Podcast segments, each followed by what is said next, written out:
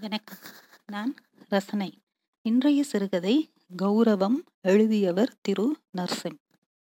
மோகம் இல்லாம எப்படிடா விளாடுறது பெரிய டீம் வேற. அதுக்காக அவனை எப்படி கூப்பிடுவ? ஒரு வாரம் நாயா சுத்தி நேத்து தான் கண்டுபிடிச்சி தூக்கிட்டு வந்திருக்கானுங்க அவன் தங்கச்சிய. வரமாட்டான் மாப்பிள்ள சக நண்பனின் தங்கை காதல் கல்யாணம் செய்து ஊரை விட்டு ஓடியது பெரிதாக நேற்று வரை பேசப்பட்டாலும் இன்று கபில் புல்லட்ஸ் அணியினருடன் கிரிக்கெட் மேட்ச் என்பதே முக்கியத்துவம் பெற்ற உணர்வாக இருந்தது எங்களுக்கு. ஜெயவிலாஸ் பாலத்திற்கு அந்த பக்கம் இருப்பவர்கள் கபில் புல்லட்ஸ் அணியினர். அடுத்த ஏரியா. சற்று திகிலாக இருந்தாலும் உற்சாகம் மிதமிஞ்சி இருந்தது. கபில் புல்லட்ஸ் அணியினருடன் இன்று மோதப்போகிறோம் என்ற நினைப்பே அலாதியாக இருந்தது. நான் ஓப்பனிங் இறங்கி ஓரளவு நன்றாக ஆடுபவன். ஆனாலும் கபில் புல்லட்ஸ் அணி என்றதும் ஒருவித பதற்றம் தொற்றிக் கொண்டது. நாங்கள் அரைடவுசர் போட்டு பந்து பொறுக்கிக் கொண்டிருந்த காலத்திலிருந்து இன்று வரை அவர்கள் விளையாடிக் கொண்டிருக்கிறார்கள். அதுவும் சோளக்கட்டையை வைத்து கிரிக்கெட் ஆடும் ஊரில் புத்தம் புதிய bat keeping gloves oil pad இவற்றுக்கெல்லாம் மேலாக வெள்ளை நிற பனியன் மற்றும் பேண்ட் என கிட்டத்தட்ட டிவியில் வருபவர்கள் போல. வேலைக்கு போயும் கிரிக்கெட் ஆடுவார்களா என்ற சந்தேகத்தை தீர்த்தவர்கள் அந்த அணியினர். ராஜேந்திரன் அண்ணன் வீட்டை கடக்கும் போதெல்லாம் திண்ணையில் ஒரு பெரிய கயிற்றின் முனையில் சாக்ஸிற்குள் பந்தை போட்டு பேட்டை வைத்து தட்டிக்கொண்டே இருப்பார். மட்டையின் கீழ் இருக்கும் சிறிய ஓட்டையின் வழியே எண்ணெய் போன்ற ஒன்றை ஊற்றி ஊற வைத்து மீண்டும் தட்டுவார். அந்த ஆயில் பேட் என்பது எங்களுக்கெல்லாம் மிகப்பெரிய கனவு. அதிலிருந்து எழும் வாசம் அப்படி சுழற்றி அடிக்கும். கபில் புல்லட் சனியில் ஒவ்வொருவரும் கிடுங்கன இருப்பார்கள். அதிலும் மேற்சொன்ன ராஜேந்திரன் என்பவரெல்லாம் மேற்கிந்திய தீவுகள் அணி வீரர் போல் இருப்பார். அவர்கள் போலவே ஸ்விங்கம் மெல்லுவார். பவுலிங்கும் அப்படித்தான் எரிவார் அவர்கள் எல்லோரும் மைதானத்திற்கு மைதானத்திற்கு வருவதே அப்படி ஒரு கண்கொள்ளா காட்சியாக இருக்கும். ஒன்று சொன்னது போல் தத்தமது வண்டிகளில் வருவார்கள். எல்லோர் கையிலும் அவரவருக்கான பிரத்யேக மேட் மட்டை பேட்டிங் கிளவுஸ் என ஒருவித புது வாசனையோடு வழுக்கை விழுந்த ஒருவரை மேனேஜர் என்று அழைப்பார்கள். அவர் சிகரெட் பாக்கெட் வைத்திருப்பார். அவர்களை எங்கள் ஏரியாவில் எந்த அணியும் ஜெயித்ததில்லை. கேவலமான தோல்விகளை தழுவ விடுவார்கள்.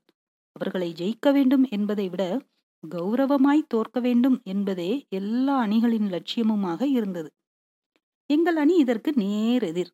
வீட்டுக்கு தெரியாமல் விளையாடப் போவதால் கைலியோடு தான் கிளம்புவோம். பேண்டை மடித்து சைக்கிள் கேரியரில் வைத்து அதன் மீது ஏதாவது புத்தகம். ஒவ்வொருத்தனையும் கெஞ்சி கூத்தாடி அழைக்க வேண்டும். அதில் கொஞ்சம் சுமாராக விளையாடுபவனாக இருந்தால் மிகவும் அலட்டுவான். மேலுக்கு சுகம் மாப்பிள்ள வரல. நல்லா தன்னடா இருக்க. உன் பவுலிங் இல்லைன்னா அடி வெளுத்துடுவானுங்க மாப்பிள்ள. இந்த வார்த்தையை நம் வாயிலிருந்து பிடுங்கிய பிறகு சரி முதல்லயே நான் போட்டு ஓச்சு விட்டுறேன். இப்படி ஒவ்வொருவனையும் அவன் பிரதாபங்களை சொல்லி மேட்ச் நடக்கும் அன்றும் காலையிலேயே அவர்கள் வீட்டிற்கு போய் இவங்கூட சேர்ந்தா எங்க உருப்பட போற? என்ற அவன் வீட்டாரின் முணுமுணுப்பையும் கேட்டுக்கொண்டே ஆளை நகர்த்தி மைதானத்திற்கு போவதற்குள் போதும் போதும் என்றாகிவிடும். அங்கே போனால் பிச்சில் வேறு எவராது ஸ்டெம்ப் ஊன்றி இருப்பார்கள் உள்ளூர் அதிகார மையங்களை உபயோகித்து ஊர் மானம் அது இதுவென கெத்தாக ஆரம்பித்து பின்னர் காலில் விழுந்து எங்கள் ஸ்டெம்பை ஊன்றி கபில் புல்லட் அணிக்காக காத்திருப்போம். தாமதமாகத்தான் வருவார்கள். இங்கு ஒவ்வொருத்தனாக இவனுங்களுக்கு இதே வேலையா போச்சுடா என்று அலட்ட ஆரம்பிக்கும் பொழுது வண்டி சத்தம் கேட்கும். கிட்டத்தட்ட அலிபாபாவும் நாற்பது திருடர்களும் போல மொத்தமாக வருவார்கள். வந்தும் வராமல் டாஸ் என்று ஆரம்பித்து விடுவார்கள். அதுவரை எப்போது வருவார்களோ என்றிருந்த மனம் ஏண்டா வந்தார்கள்? என்பது போல் பயத்தில் உருளும். மோகன் என்னோடு ஓப்பனிங் இறங்குவான். சொன்னால் நம்ப மாட்டீர்கள். பேட் என்று வெறும் கட்டையை கையில் கொடுத்தாலும் அடி பின்னி விடுவான். அவனுக்கு டிரான்ஸ்ஃபார்மர் மோகன் என்ற பட்டப்பெயரும் உண்டு. அவன் அடிக்கும் சிக்ஸர் மைதானத்திற்கு வெளியே இருக்கும் டிரான்ஸ்ஃபார்மரில் போய் விழும். அந்த கிராமத்தில் மோகனின் பேட்டிங்கிற்கு ரசிகர்கள் உண்டு. அக்கம் பக்க ஊர்களிலும் அவனுடைய அதிரடி ஆட்டம் பிரசித்தம். நான் பூவோடு சேர்ந்த நாராக அவனோடு ஜோடி சேர்ந்து மணந்து கொண்டிருந்தேன். அவர்கள் வேறு டீமோடு விளையாடுவதை பார்க்கும் போதெல்லாம் மோகன் சொல்வான் அந்த ராஜேந்திரம் பந்தெல்லாம் ஒண்ணுமே இல்லை மாப்பிள்ள. லைட்டா லெக் சைடு விலகி கிண்டி விட்டோம்னா பறந்துரும். ஒரு மாதத்திற்கு முன்னர் பேசி வைத்த ஆட்டம். முதலில் பிகு செய்து பிறகு ஒத்துக்கொண்டார்கள். அதுவும் பால் மேட்ச் ஆளுக்கு ஒரு புதுப்பந்து. ஃபோர் பீஸ் வாங்குங்கடா. டூ பீஸ் வாங்கினா வரமாட்டோம் என்று வேறு சத்தாய்த்தார்கள். இரத்த சிகப்பில் இருந்த அந்த பந்தை வாங்கியதிலிருந்து நுகர்ந்து பார்த்து கொண்டே இருந்தோம். இந்த ஒரு மாதத்தில் பெரும்பாலான மாலை நேரங்களில் மேட்ச் குறித்தே பேசிக் கொண்டிருந்தோம். யார் எப்படி போடுவார்கள்? எப்படி அடிக்க வேண்டும்? சிங்கிள்ஸின் முக்கியத்துவம் என்ன? வியூகங்கள் வியூகங்கள் தான். ஏண்டா நெசமாடா? கபில் புல்லட்ஸ் கூட விளையாட போறீங்களா? ஆமாண்ணே. ஏன்டா இந்த வெட்டி வேலை? குலகார பயல்கடா அவங்க. பந்த கொண்டு எரிஞ்சா செத்துருவீங்க. யோசித்துக் கொள்ளுங்கள். ஆனாலும் நானும் மோகனும் ஓப்பனிங் இறங்கி முதல் ஏழு ஓவர்கள். இது என்ன கணக்கென்று எவனுக்கும் தெரியாது. நின்று ஆடிவிட்டால் அப்புறம் ஜெயித்து விடலாம் என்று சக்கர வியூகம் அமைத்திருந்தோம். அப்பொழுதெல்லாம் நாங்கள் முடிப்பது இப்படித்தான். தோத்தாலும் கௌரவமா தோக்கணும்டா. இதற்கிடையில்தான் போன வாரத்தில் ஒரு நாள் மோகனின் தங்கை ஈஸ்வரி யாருடனோ ஓடிவிட்டாள் என்று செய்தியாக பரவி புயலாக உருவெடுத்தது. நாங்களும் தேடினோம். அவளுடன் படித்தவனோடு மனம் செய்து கொண்டதாகவும் சோலைமலை தேட்டர் அருகில் பார்த்ததாகவும் ஊர் பேச்சு சோழமலை தேட்டர்னா அங்கனக்குள்ளதானப்பா ரெஜிஸ்டர் ஆபீஸ் இருக்கு. அப்ப விவரமாத்தான் பண்ணியிருக்கு அந்த புள்ள. மோகனின் அண்ணன் எங்களோடு அவ்வளவாக பேச மாட்டார் என்றாலும் எங்களோடு தேடிக்கொண்டிருக்கும் பொழுது அவ்வப்பொழுது அழுதார்.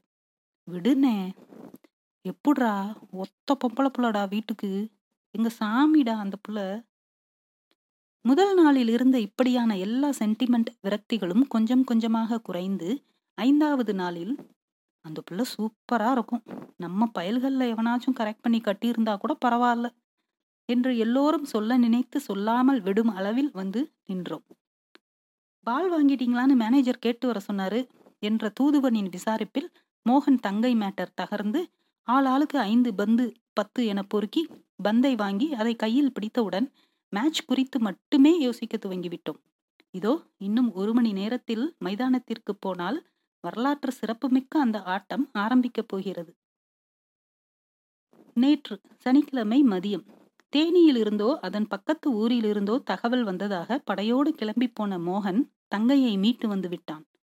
ஒரு வருஷம் சென்று கல்யாணம் கட்டி கொடுக்குறாகலாம் அந்த பயலுக்கே என்ற வாக்குறுதி கொடுத்து. பாவம்டா அவன் ஒரு வாரம் செத்துட்டான். போய் கூப்பிட்டு பார்ப்போம் வந்தான்னா அவனுக்கும் ரிலாக்ஸா இருக்கும். இருக்கிற கடுப்பை வச்சு ரன் அடிச்சான்னா வெயிட்டை காட்டலாம். செந்தில் சொன்னது சரி என்றே எங்களுக்கும் பட்டது. தயங்கி தயங்கி அவன் வீட்டிற்கு போனோம். சைக்கிள் பெல்லை விட்டுவிட்டு அடித்ததும் வந்தான். நல்ல வேளையாக அவனாகவே சிரித்தான். மோகா இன்னைக்கு கபில் புல்லட்டு? என்று சொல்லிக் கொண்டிருக்கும் பொழுதே அவன் தங்கை வீட்டை விட்டு வெளியே வந்து எதிரே இருந்த அண்ணாச்சி கடைக்கு போனாள். எங்களை பார்த்து சிரித்தாள். அழு இருந்ததால் அவள் முகம் வீங்கி இருந்தது என்றெல்லாம் சொல்ல முடியாத அளவு அழகாக இருந்தாள். எப்பொழுதும் போல மோகனின் கட்டம் போட்ட சட்டையை போட்டிருந்தாள். அவள் கடக்கும் வரை காத்திருந்த மோகன் எங்களை பார்த்து கம்மிய குரலில் சொன்னான். என் தங்கச்சி செத்துருச்சு மாப்பிள. வீட்டுல இளவு விழுந்துருச்சு. எப்படி வருவேன்? வாய கழுவுடா. அதான் கூட்டியாந்துட்டேல சரி விடு. கொஞ்ச நாள்ல சரியாயிரும். சின்ன பிள்ளை. விடு அப்புறம் பேசுவோம். ம். வந்து சேரு. மொத பவுலிங் எடுக்கிறோம். எவனையாச்சும் சப்ஸ்டியூட் போட்டு வைக்கிறோம். சீக்கிரம் வந்துரு. சொல்லிவிட்டு கிளம்பினோம். வழக்கத்திற்கு மாறாக கபில் புல்லட்ஸ் அணியினர் முதலிலேயே வந்திருந்தார்கள். ஸ்டெம்ப் ஊன்றி பிச்சில் நீர் தெளித்து கூட்டி என கச்சிதமான நாளாகப்பட்டது நாங்கள் டாஸ் வென்றதும் ஷிட் என்றார் எதிரணி கேப்டன். பவுலிங் என்றதும் வாவ் என்றார். முதல் இரண்டு ஓவரில் அட்டி வெளுத்தார்கள். மணிகண்டன் சற்று டெக்னிக்கலாக ஸ்லோ பவுலிங் போட்டதில் சில முக்கிய விக்கெட்டுகள் சரிந்தன. நாங்கள் பயந்த அளவு இல்லாமல் இருபது ஓவரில் நூத்தி இருபத்தி ஆறு ரன்கள் தான் எடுத்தார்கள். நானும் பாண்டியும் ஓப்பனிங் பாண்டி இப்படி அதிரடியாக ஆடுவான் என்பது எங்களுக்கு தெரியாமல் இருந்தது. வாய்ப்பு கிடைக்கும் பொழுது தன்னை நிரூபித்தல் என்றொரு தியரியை அன்று பாண்டி நிகழ்த்தி கொண்டிருந்தான். வழக்கம் போல் நான் சந்தில் தொட்டுவிட்டு ஒன்றுகள் எடுத்துக்கொண்டிருந்தேன் பதினைந்தாவது ஓவர் வரை நாங்கள் நிச்சயமான வெற்றி என்ற நிலை இருந்தது. நான் ரன் அவுட் ஆனதும் பாண்டியும் போல்டாகி வந்தான். கல்லுல விட்டு திரும்பிடுச்சு மாப்பிள்ள. இல்லைன்னா அட்டி வெளுத்திருப்பேன் என்றான். சட்டென்று சுருளும் நிலை. அதன் பிறகு தியேட்டரில் சைக்கிள் ஸ்டாண்ட் சரிவது போல சரிந்தோம். திடீரென சிவகுமார் ராஜேந்திரனின் ஒரு ஓவரில் இரண்டு நான்குகள் அடித்ததும் கடைசி ஓவரில் ஏழு ரன்கள் தேவை என்ற நிலைக்கு போனது. முதல் பந்தை தொட்டுவிட்டு ஓடச் சொன்னான் சிவா. ஓடினான் மணி. ஆனாலும் ரன் அவுட் செய்து விட்டார்கள் மணியை. சிவா பேட்டிங் பக்கம் போனது சற்று நம்பிக்கையாக இருந்தாலும் கடைசி விக்கெட் என்ற டென்ஷனோடு இருந்தோம். ஐந்து பந்துகள் ஏழு ஓட்டங்கள் தேவை. விடுறா தோத்தாலும் கௌரவமா தானடா தோக்குறோம். ராஜேந்திரன் தலைதிரிக்க ஓடிக்கொண்டிருந்தான் பவுலிங் போட.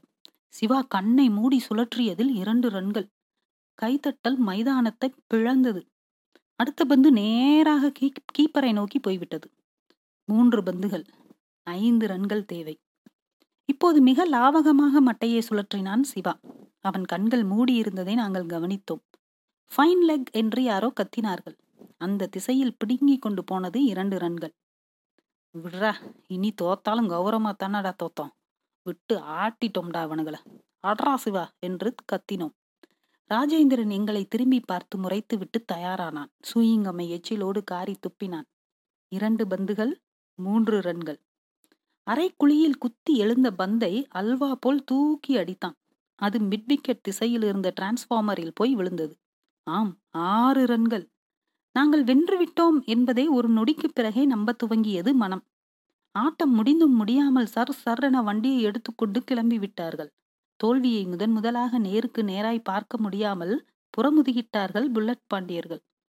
அடுத்த வாரம் விளாடலாமா சார்? என்ற எங்களின் நக்கல் பவ்யத்திற்கு பதில் சொல்லாமல் போய்விட்டார்கள். எங்களின் மகிழ்ச்சி என்பது அங்கேயே அதன் அடுத்த மூன்று மணி நேரம் இருந்து ஆட்டம் குறித்தும் ஒவ்வொரு பந்து குறித்தும் வீரதீர பிரஸ்தாபங்கள் குறித்தும் பேசியதில் தெரிந்தது. நல்ல வேலடா நான் அந்த பந்த ஸ்லோவா போட்டேன் என்று மணிகண்டன் சொல்லி தன் பெருமையை காட்டியது போல் எங்கள் பதினோரு பேருக்கும் ஒரு விஷயம் இருந்தது பெருமைப்பட்டு கொள்ள. சைக்கிளை உருட்டிக்கொண்டே பொட்டக்குளம் மைதானத்தை விட்டு வெளியே வந்தபோது மசமசவென இருட்டி இருந்தது என்னடா நேத்துத்தையும் போட்டாங்க?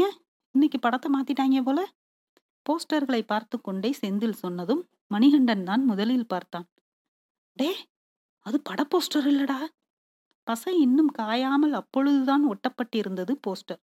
எங்கள் ஆறுயிர் நண்பன் மோகனின் தமக்கை ஈஸ்வரி அகால மரணமடைந்தார். தோற்றம் மறைவுக்கு இடையில் ஈஸ்வரி ஈ என சிரிக்கும் படம். காலையில கடைக்கு போகும்போது கூட நல்லா தானடா இருந்துச்சு. மோகனின் வீட்டை அடைத்து பந்தல் போட்டிருந்தார்கள். கிழவிகள் மாரடித்துக் கொண்டிருந்தார்கள். மெல்ல நெருங்கினோம். மோகனின் அம்மா பாவி மக. பௌத்து வலின்னு சொல்லிக்கிட்டு இருந்தா இப்படி வழிதாங்காம மருந்த குடிச்சுப்பட்டா என சொல்லி கொண்டிருந்தார். எங்களை பார்த்ததும் மோகன் அருகில் வந்தான். ஒரு இரு நிமிடங்கள் அமைதியாக இருந்தோம். மோகன் கேட்டான் யாரு ஜெயிச்சாடா? கௌரவமாத்தான தானே தோத்தீங்க? நன்றி.